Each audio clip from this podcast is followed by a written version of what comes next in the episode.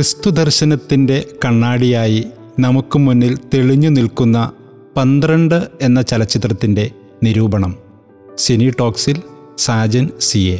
രണ്ടായിരത്തി ഇരുപത്തിരണ്ട് ജൂൺ ഇരുപത്തിനാലിന് തിയേറ്ററുകളിലെത്തിയ ലിയോ തദേവൂസിന്റെ പന്ത്രണ്ട് എന്ന ചലച്ചിത്രം കാലിക പ്രസക്തിയുള്ളതും അടിസ്ഥാനപരമായി വളരെ ഗൗരവമുള്ളതുമായ വിഷയമാണ്. മനുഷ്യ മനസ്സുകളുടെ ഭാവഭേദങ്ങളുടെയും രൂപാന്തരീകരണങ്ങളുടെയും സ്വച്ഛന്തമായ കാഴ്ചകളാണ് പന്ത്രണ്ടിന്റെ വിശേഷങ്ങൾ. ആസുരമാർന്ന ജീവിതങ്ങളിലൂടെയും ചോരയുടെ ഗന്ധം മാറാത്ത വഴികളിലൂടെയും നിശബ്ദമായി ഒഴുകിയെത്തുന്ന കാറ്റിന് ഒരു നിയോഗമുണ്ട്. തൊട്ടുതലോടി ശുദ്ധി വരുത്താനും പുതുജീവൻ പകരാനും. കരിങ്കല്ല് കണക്കെയുള്ള മനസ്സുകളെ പൊടിച്ചലിയിക്കാനും അലിവിന്റെ വഴികളിൽ നടത്താനും കഴിവുള്ള ചില വഴികാട്ടി നക്ഷത്രങ്ങൾ എല്ലാ കാലത്തും കാറ്റുപോലെ നമ്മുടെ ജീവിതത്തിലേക്കൊക്കെ ഒഴുകിയെത്തുന്നുണ്ട്. ഒരു കടലോര പ്രദേശത്താണ് കഥ നടക്കുക അതുകൊണ്ട് തന്നെ കടലിന്റെ വിവിധ ഭാവങ്ങളും കടലോരത്തെ ഭംഗിയുള്ള ദൃശ്യങ്ങളും ഒക്കെ നമുക്ക് മുൻപിൽ നല്ലൊരു ദൃശ്യവിരുന്നൊരുക്കുന്നുണ്ട്.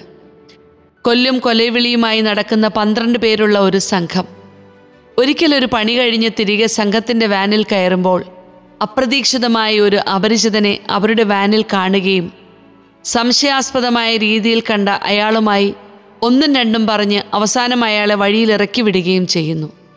നിഗൂഢമായ എന്തൊക്കെയോ ഒളിപ്പിക്കുന്ന ആ അപരിചിതന്റെ സാന്നിധ്യവും പിന്നീടുള്ള ഇടപെടലുകളുമാണ് ചിത്രം തുടർന്ന് പറയുന്നത്.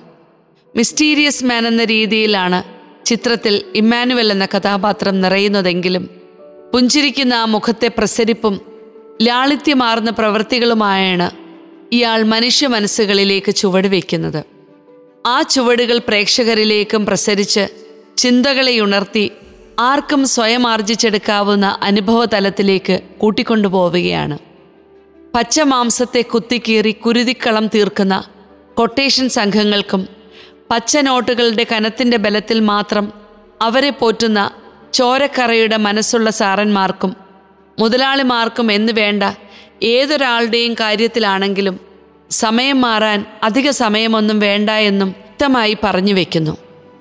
കൂട്ടത്തിൽ ഒരുത്തൻ ഒറ്റുകൊടുത്തിട്ടും അവനെ നമ്മുടെ നിയമത്തിന്റെ വഴിയിലേക്ക് കൈവിട്ട് കളയാതെ തെറ്റിപ്പോയവനെ മാറ്റി നിർത്താനല്ല ചേർത്ത് പിടിക്കാനാണ് അവൻ പഠിപ്പിച്ചതെന്ന് പറഞ്ഞ് തെറ്റിപ്പോയവനെ ചേർത്ത് പിടിക്കുന്ന അന്ത്രുവിന്റെ വാക്കുകൾ ഹൃദയത്തെ തൊടുന്നുണ്ട്. ക്ലൈമാക്സിൽ വിനായകന്റെ അന്ത്രു പറയുന്ന ഈ വാക്കുകളായിരിക്കും ഒരു പക്ഷേ ഈ ചിത്രത്തിന്റെ ഒരു ടോട്ടാലിറ്റി എന്ന് വേണം കരുതാൻ. കാരണം അത്തരത്തിൽ ചിന്തകളെ റിജുവനേറ്റ് ചെയ്യുന്ന ഇടങ്ങൾ ചിത്രത്തിൽ ഇടയ്ക്കിടയ്ക്കുള്ളത് സീറ്റിൽ ഒന്ന് അനങ്ങിയിരുന്ന് ചെറുപുഞ്ചിരിയോടെ ആസ്വദിക്കാൻ നമ്മെ പ്രേരിപ്പിക്കുന്നുണ്ട്. ദൈവോന്മുഖമായ ജീവിതത്തിന്റെ അനുരണനങ്ങളാണ് ചിത്രത്തിന്റെ ത്രെഡായി നിൽക്കുന്നത്.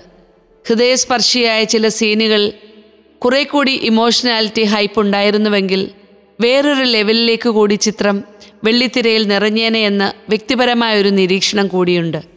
എന്നിരുന്നാലും ക്രിസ്തു ദർശനത്തിന്റെ ഒരു കണ്ണാടിയായി പന്ത്രണ്ട് നമുക്ക് മുന്നിൽ തെളിഞ്ഞു നിൽക്കുന്നുണ്ട്.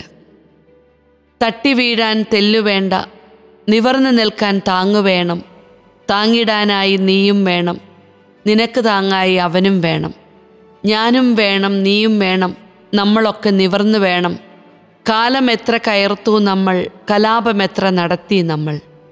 ഹൃദയത്തെ തൊടുന്ന വരികളും ഇമ്പമാർന്ന ഗാനങ്ങളും പന്ത്രണ്ടിന്റെ ഹൈലൈറ്റ്സ് ആണ് ബി കെ ഹരിനാരായണൻ ജോപോൾ ലിയോ തദേവൂസ് എന്നിവരുടെ വരികൾക്ക് അൽഫോൺസ് ജോസഫ് സംഗീതം നൽകിയിട്ടുള്ള ഗാനങ്ങൾ പന്ത്രണ്ടിനെ കൂടുതൽ മനോഹരമാക്കുന്നുണ്ട്. പിന്നെ എടുത്തു പറയേണ്ടത് ഫൈറ്റ് സീക്വൻസുകൾ പ്രത്യേകിച്ച് കടൽ തീരത്തെ തിരകൾക്കും പാറകൾക്കുമിടയിലെ ഫൈറ്റുകൾ നമ്മെ ത്രസിപ്പിക്കുന്നതോടൊപ്പം നല്ലൊരു ദൃശ്യാനുഭവം കൂടി നൽകുന്നുണ്ട്. സ്കൈപാസ് എന്റർടൈൻമെന്റിന്റെ ബാനറിൽ വിക്ടർ എബ്രഹാം നിർമ്മിക്കുന്ന ഈ ചിത്രത്തിൽ ദേവ് മോഹൻ വിനായകൻ ലാൽ ഷൈൻ ടോം ചാക്കോ എന്നിവർ പ്രധാന കഥാപാത്രങ്ങളാകുന്നു. വിജയകുമാർ സോഹൻ സീനുലാൽ പ്രശാന്ത് മുരളി വെട്ടുക്കിളി പ്രകാശ് ജയകൃഷ്ണൻ വിനീത് തട്ടിൽ ഹരി സുന്ദരപാണ്ഡ്യൻ വീണ നായർ ശൃന്ദ ശ്രീലത തുടങ്ങിയവരും മറ്റു കഥാപാത്രങ്ങളെ അവതരിപ്പിക്കുന്നു. പച്ചമരത്തണലിൽ പയ്യൻസ് ഒരു സിനിമാക്കാരൻ ലോനപ്പന്റെ മാമോദിസ എന്നീ നാല് ചിത്രങ്ങൾക്ക് ശേഷം ലിയോ തദേവൂസ് തന്റെ അഞ്ചാമത്തെ ചിത്രമായ പന്ത്രണ്ടിലെത്തുമ്പോൾ സാങ്കേതികതയുടെയും പുതുമയുടെയും കാര്യത്തിൽ എടുത്തു പറയാൻ ഏറെയുണ്ട് എന്നത് സന്തോഷം ജനിപ്പിക്കുന്നു. അത്തരമൊരു അനുഭവം പ്രേക്ഷകർക്ക് ലഭിക്കണമെന്ന ആഗ്രഹത്തോടെ ആയിരിക്കണം. ഒ ടി ടി റിലീസ് അല്ലാതെ തിയേറ്ററിൽ തന്നെ റിലീസ് ചെയ്തതും.